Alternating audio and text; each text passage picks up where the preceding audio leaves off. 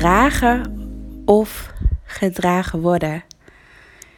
Dat is mijn nieuwe onderwerp van mijn podcast voor vandaag. En welkom bij een nieuwe podcast. En um, voor de mensen die mij al uh, een tijdje volgen uh, op mijn podcast. Um, ja, ik wil proberen om het zo kort en bondig te houden. Uh, zodat je gelijk heel concreet met het onderwerp van de podcast aan de slag kan gaan. Dus ik ga gewoon lekker diep dijven in het onderwerp dragen of gedragen worden. Of allebei dragen en gedragen worden.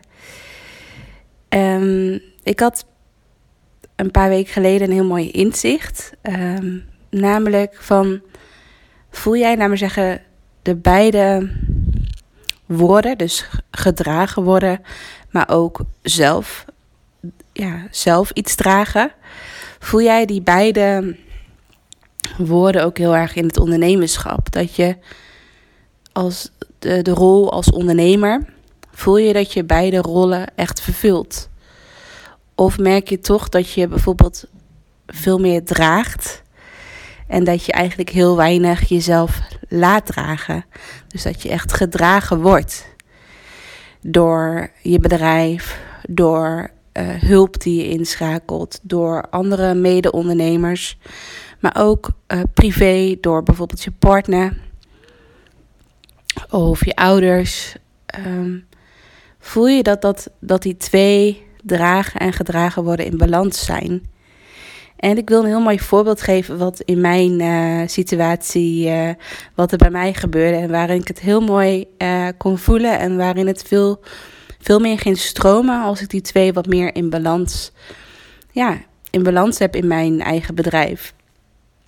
Namelijk, ik had een paar weken geleden een fotoshoot met Marleen. En ehm, binnenkort krijg ik de foto's, dus ik ben mega benieuwd. Maar uh, wat ik vooraf voelde, dus voordat ik de fotoshoot had, dus we hadden echt een hele dag dat we gingen shooten. En vooraf was ik best wel, um, ja, heel erg een beetje die controlfreak.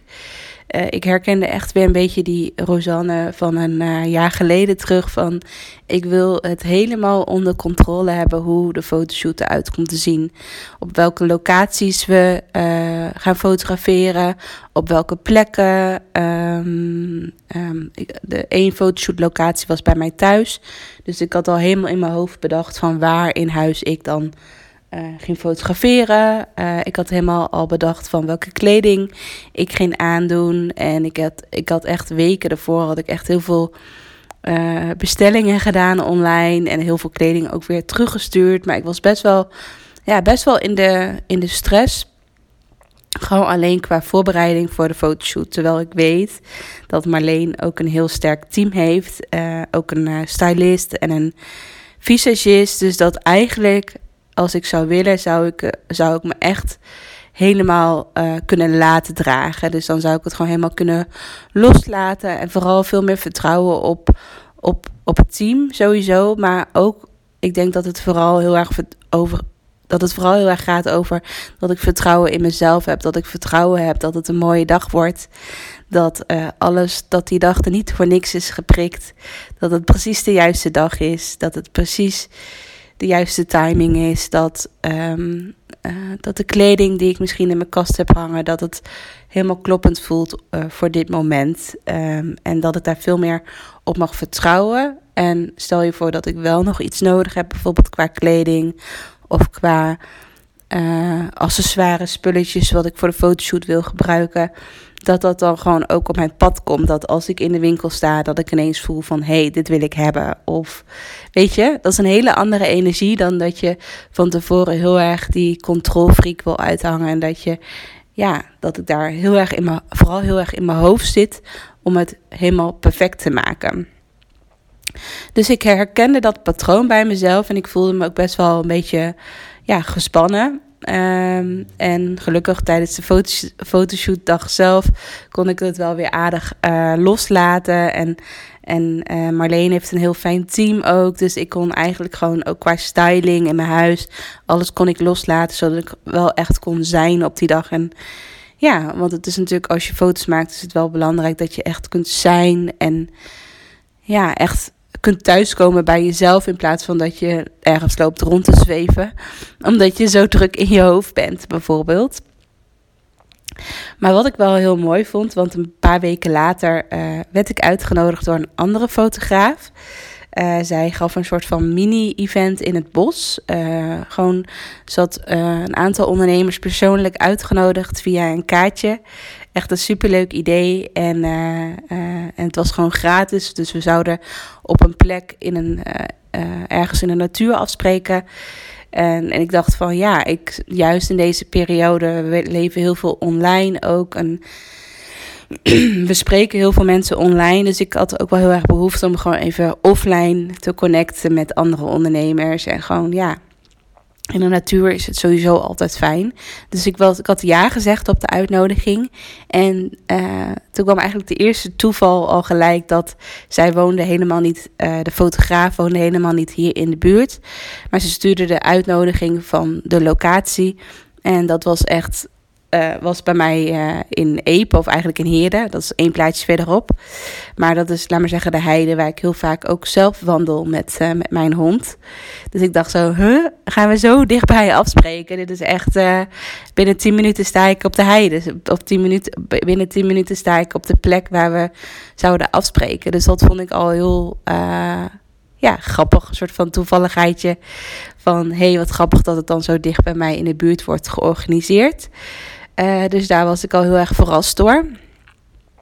En eigenlijk toen, uh, toen die dag er was, dus toen het event uh, plaatsvond, um, ja, ging ik eigenlijk helemaal zonder verwachtingen er naartoe. Ik was heel relaxed, ook omdat het natuurlijk zo dichtbij was. Dus ik had heel erg veel zin om de ondernemers te ontmoeten. En ja, echt, echt. Oh, sorry.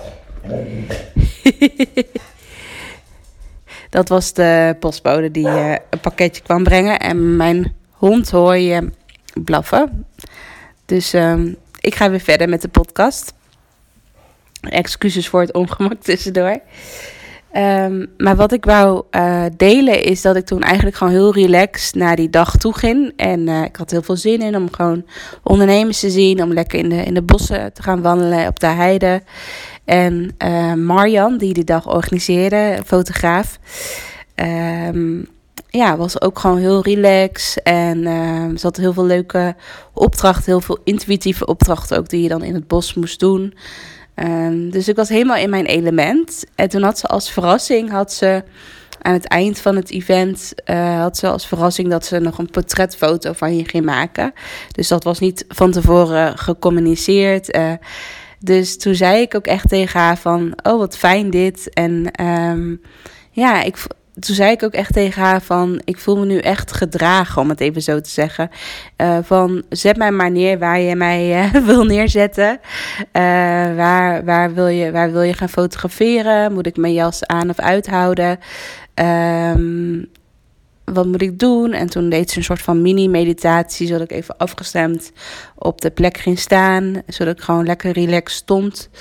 En uh, toen mocht ik mijn ogen open doen en toen maakte ze een aantal foto's.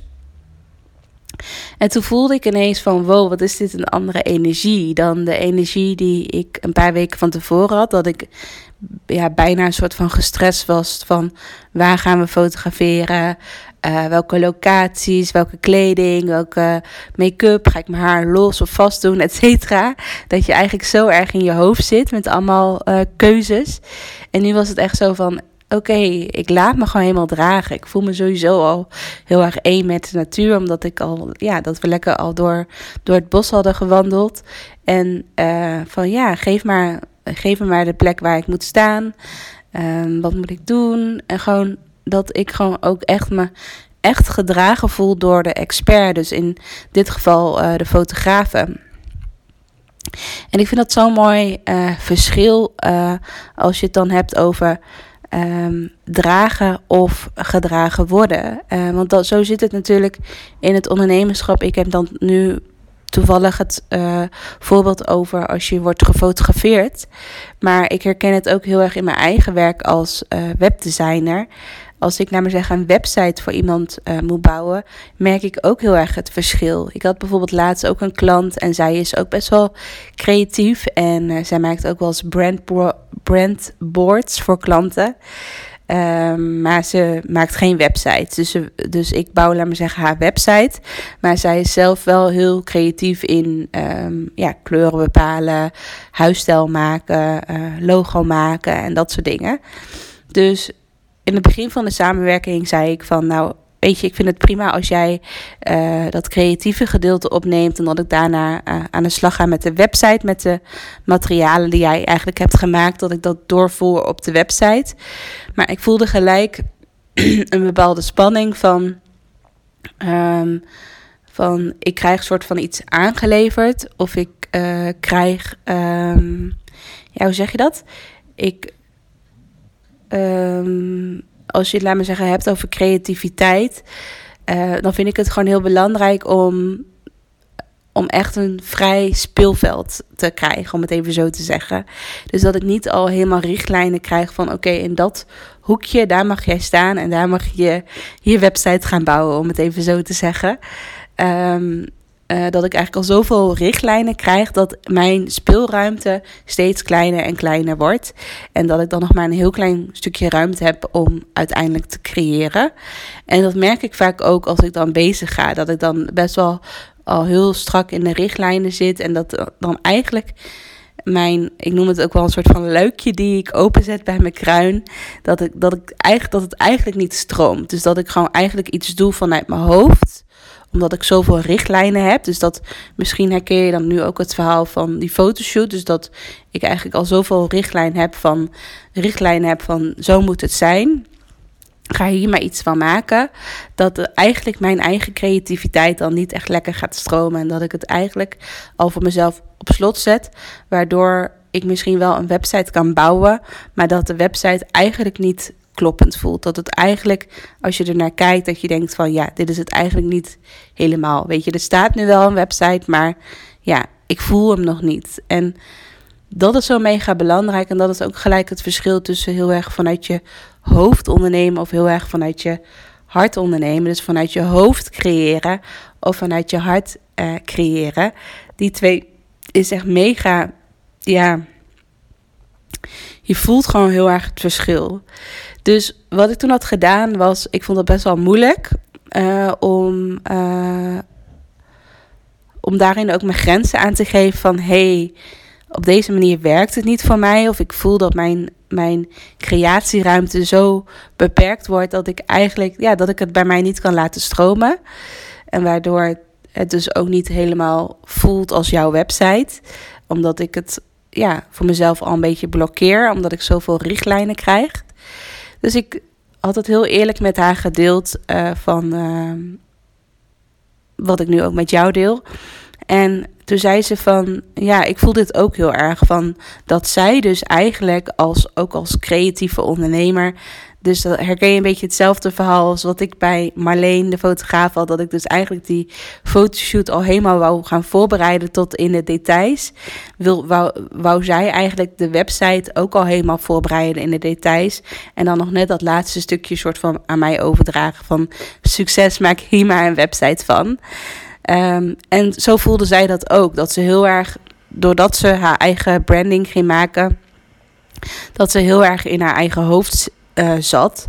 En um, ja, dat het eigenlijk helemaal niet meer comfortabel voor haar was. En dat ze er eigenlijk juist ook een klein beetje stress van kreeg als ze aan de website dacht.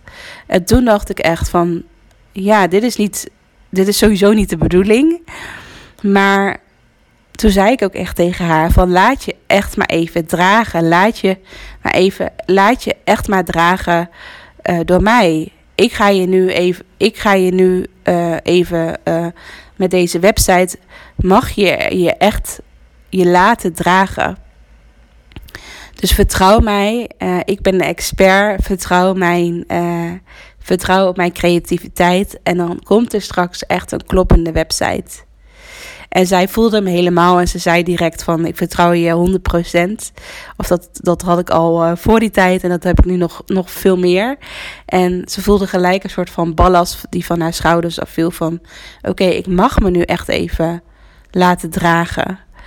En ik vind dat wel een mooie uh, boodschap voor jou. Van kijk, in jouw eigen onderneming. Dus als jij je eigen dienst of product of wat je aanbiedt uitoefent, dan wil je dat de klant zich echt gedragen voelt door jou.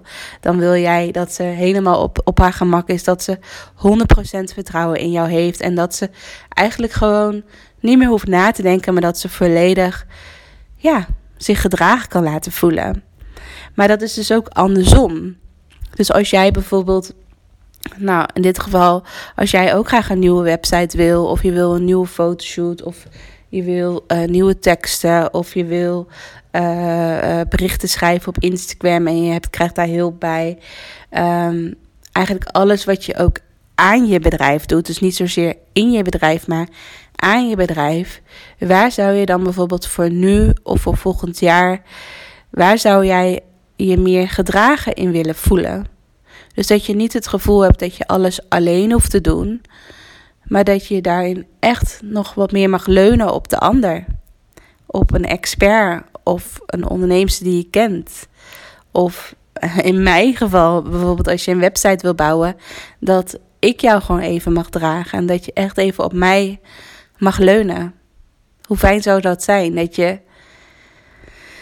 gewoon echt even mag leunen en mag vertrouwen op een heel mooi resultaat.